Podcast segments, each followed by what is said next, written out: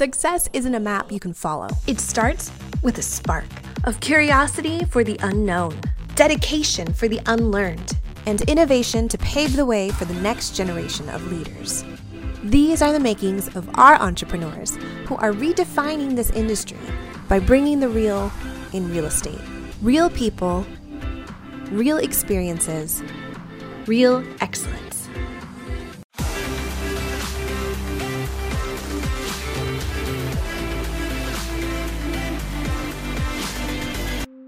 Welcome to the Real Relentless podcast by Century 21 Tri Cities, a real estate brokerage in Eastern Washington.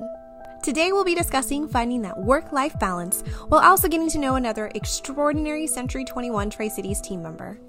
Please introduce yourself. I'm Sydney Roach, and I'm a realtor with Century 21 Tri Cities. How long have you been in real estate? I'm coming up on my sixth year mark in July. What about real estate attracted you to it? Um, might sound cliche, but I have always had this burning desire to run my own business of some sort, but um, I've always been infatuated with homes in general. I mean, I would I was that weird little girl who played with her Barbies way too long because I just like to set up their houses and I'd build little towns. and I think it just kind of rolled into something bigger and I knew I wanted to be somewhere within like architecture or interior design. And obviously that's not what I do or even close to what I do, but I still get that creative taste from it. And as I got into it, I learned there's more about real estate that I love. What did you do before? I saw you call yourself a yogi. Well, before real estate, I attempted to go back or go to college. I went for two years and like I said, I've always had this burning desire to be an entrepreneur of some sort. And for some reason, I felt like I wasn't getting that from school. Now I look back, I'm like, you are so dumb. Like that was naive. but you know, I don't look I I don't regret it. I'm back in school now for fun, but that's what I was doing. I was going to school. Um the yogi thing, that didn't come into my life until about 3 years ago. Yeah. So it was something that I decided to or didn't decide, just magically came upon and it just turned into a very special thing in my life.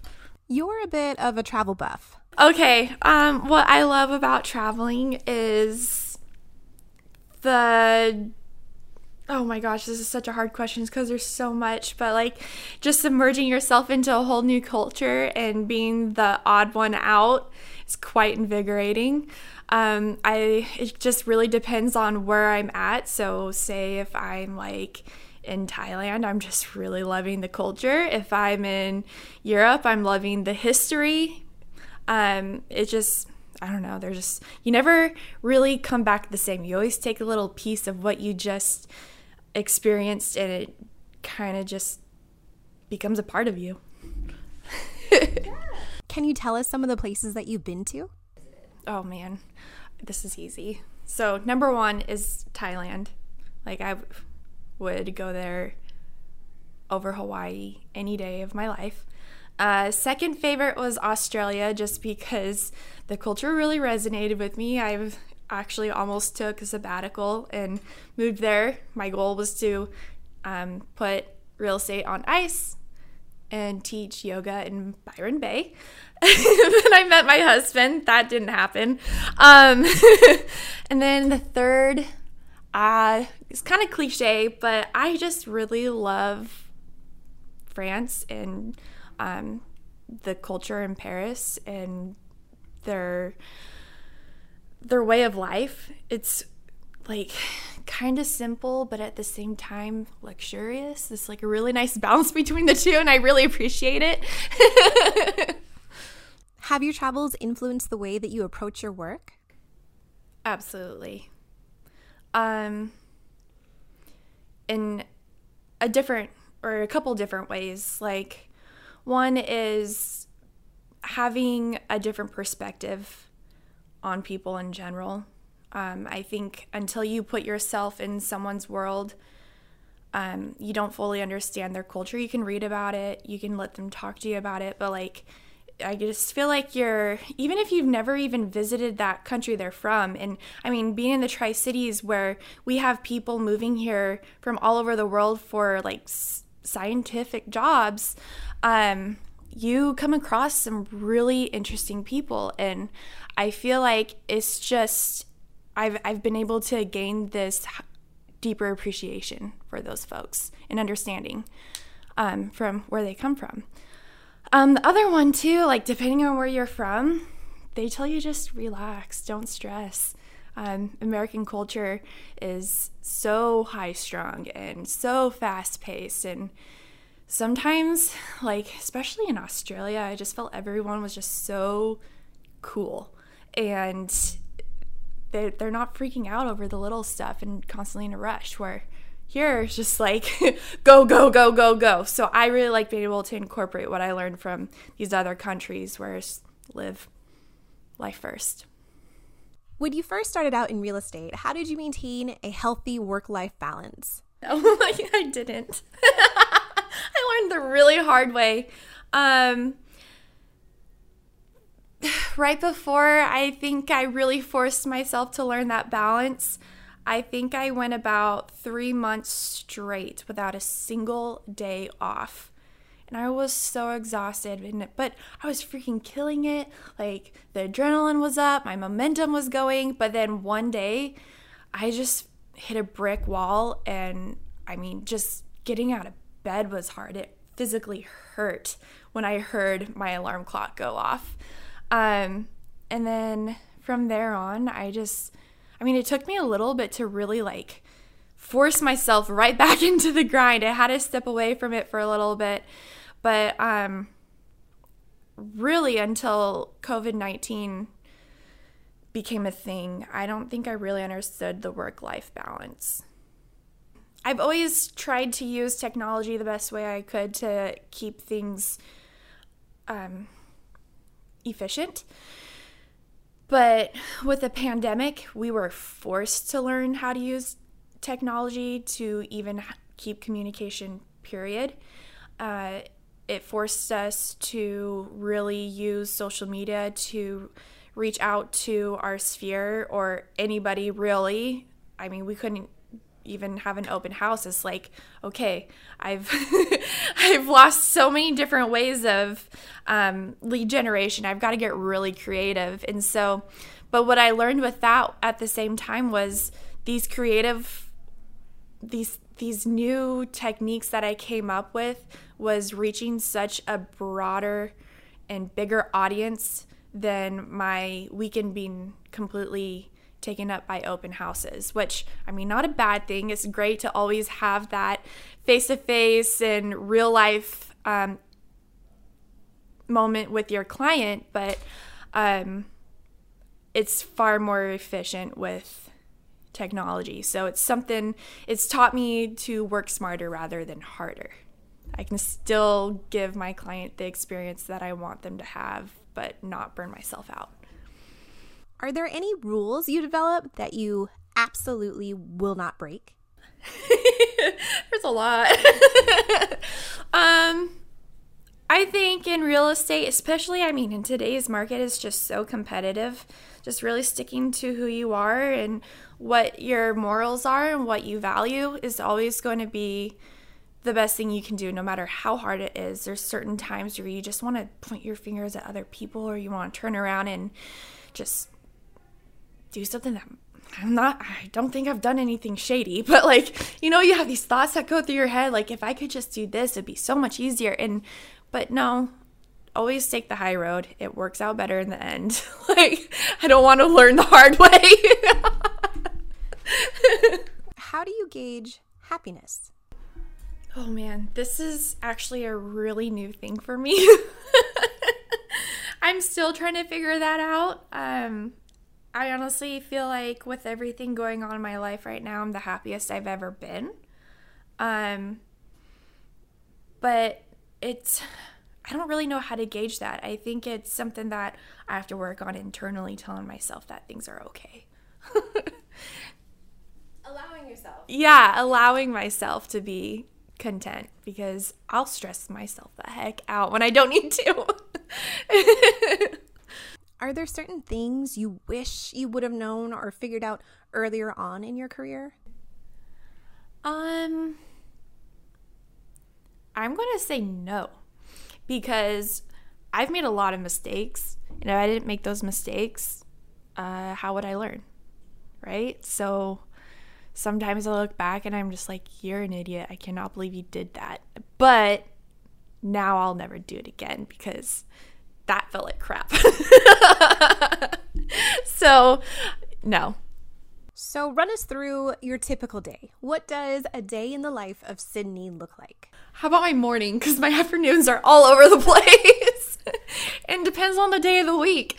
My days are different every day, but okay, so I wake up, I make breakfast and coffee, and then get my husband out the door. I ride my Peloton, so I work out for about an hour every day during the week. Um, and then after that, then I start really getting into the tasks. So um, probably end up in my office and I'm answering emails and figuring out what needs to get done for the day. Um, but I mean, if you look at my planner, I'm a I'm a the type A personality really comes out. Um, I carry that thing everywhere, and my days don't look the same. My mornings are pretty consistent, but my days, they're just some days I don't leave my office. Other days I'm all over the Tri Cities and I hit up every city twice. What's your favorite part of the real estate process? Ooh. Oh man. It really depends on the client. So, if it's new construction, I love making selections and sometimes my I've got to really calm myself down because I just want to make all the selections. um, and then if it's a first time home buyer, I love it when I get to call my client, or I mean, not even just a first time home buyer, just in this market period. I love calling up my client, like, you got the house, and just hearing them screaming on the other side, freaking out because they're so happy. That's the best. This is a year of firsts for you. You've received your first Centurion Award and you're about to have your first child. So, on the one hand, you've had one of the best years industry wise, and on the other, you're going to have to dial back your work efforts once your baby comes. So, are you nervous or relieved or excited about this next chapter in your journey? So many emotions. Um, I love to work and I love what I do. So, um, I mean, as excited as I am to have a baby, accepting the fact that things are going to have to slow down for me career wise for just a slight moment um, has been a really hard thing for me to accept. Um, but I don't think I'm going to care in the moment. And I just keep telling me, myself that like these the first couple months of my daughter's life are going to be the most special moments of my life and in that moment I I already feel like this that I don't want to have to think about anything but her. Um but I do know myself well enough to know that give me 3 months and I'm going to be itching to get back out in the industry. Um, but like I said, I'm really good at tech, like using technology to stay in communication with my clients. So um, I still plan on being on top of everything. Um, my sister's a licensed realtor, and we have plans for her to help me if I need feet on the ground. But I've got a massive support group. Century 21 has a massive support group for all of their agents, and I just really don't think I could be in a better place to start my family. when I started real estate, I think I was, how old was I? I was 22. I was 22. And um, I looked younger than 22. and 22 is young. Um, but that's what I was most scared of, is being 22, stepping into this industry where you've got these people that are so seasoned they've been in the business for 20 years plus and they know what they're doing and someone look at me she's just a kid how could i possibly trust her with a transaction that is probably the biggest transaction of my life? Um, so I interviewed several brokerages and I thought I was set on one here and there and but when I sat down with Vicky and I heard her story from when she started real estate and being young, um, I felt like she knew exactly what my fears were, and I knew that I found my place. Um, and she hasn't let me down. Every time I need her, she's been there. Um, every single transition of my career and my life, she's been there. Um, so, yeah, having that support group when you're really young in an industry where people look for more wisdom, that was huge for me. Any advice for our listeners out there?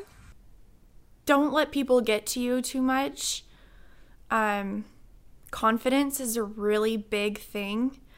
I had, I mean, I've always been mostly an introvert, and I had to teach myself to be an extrovert.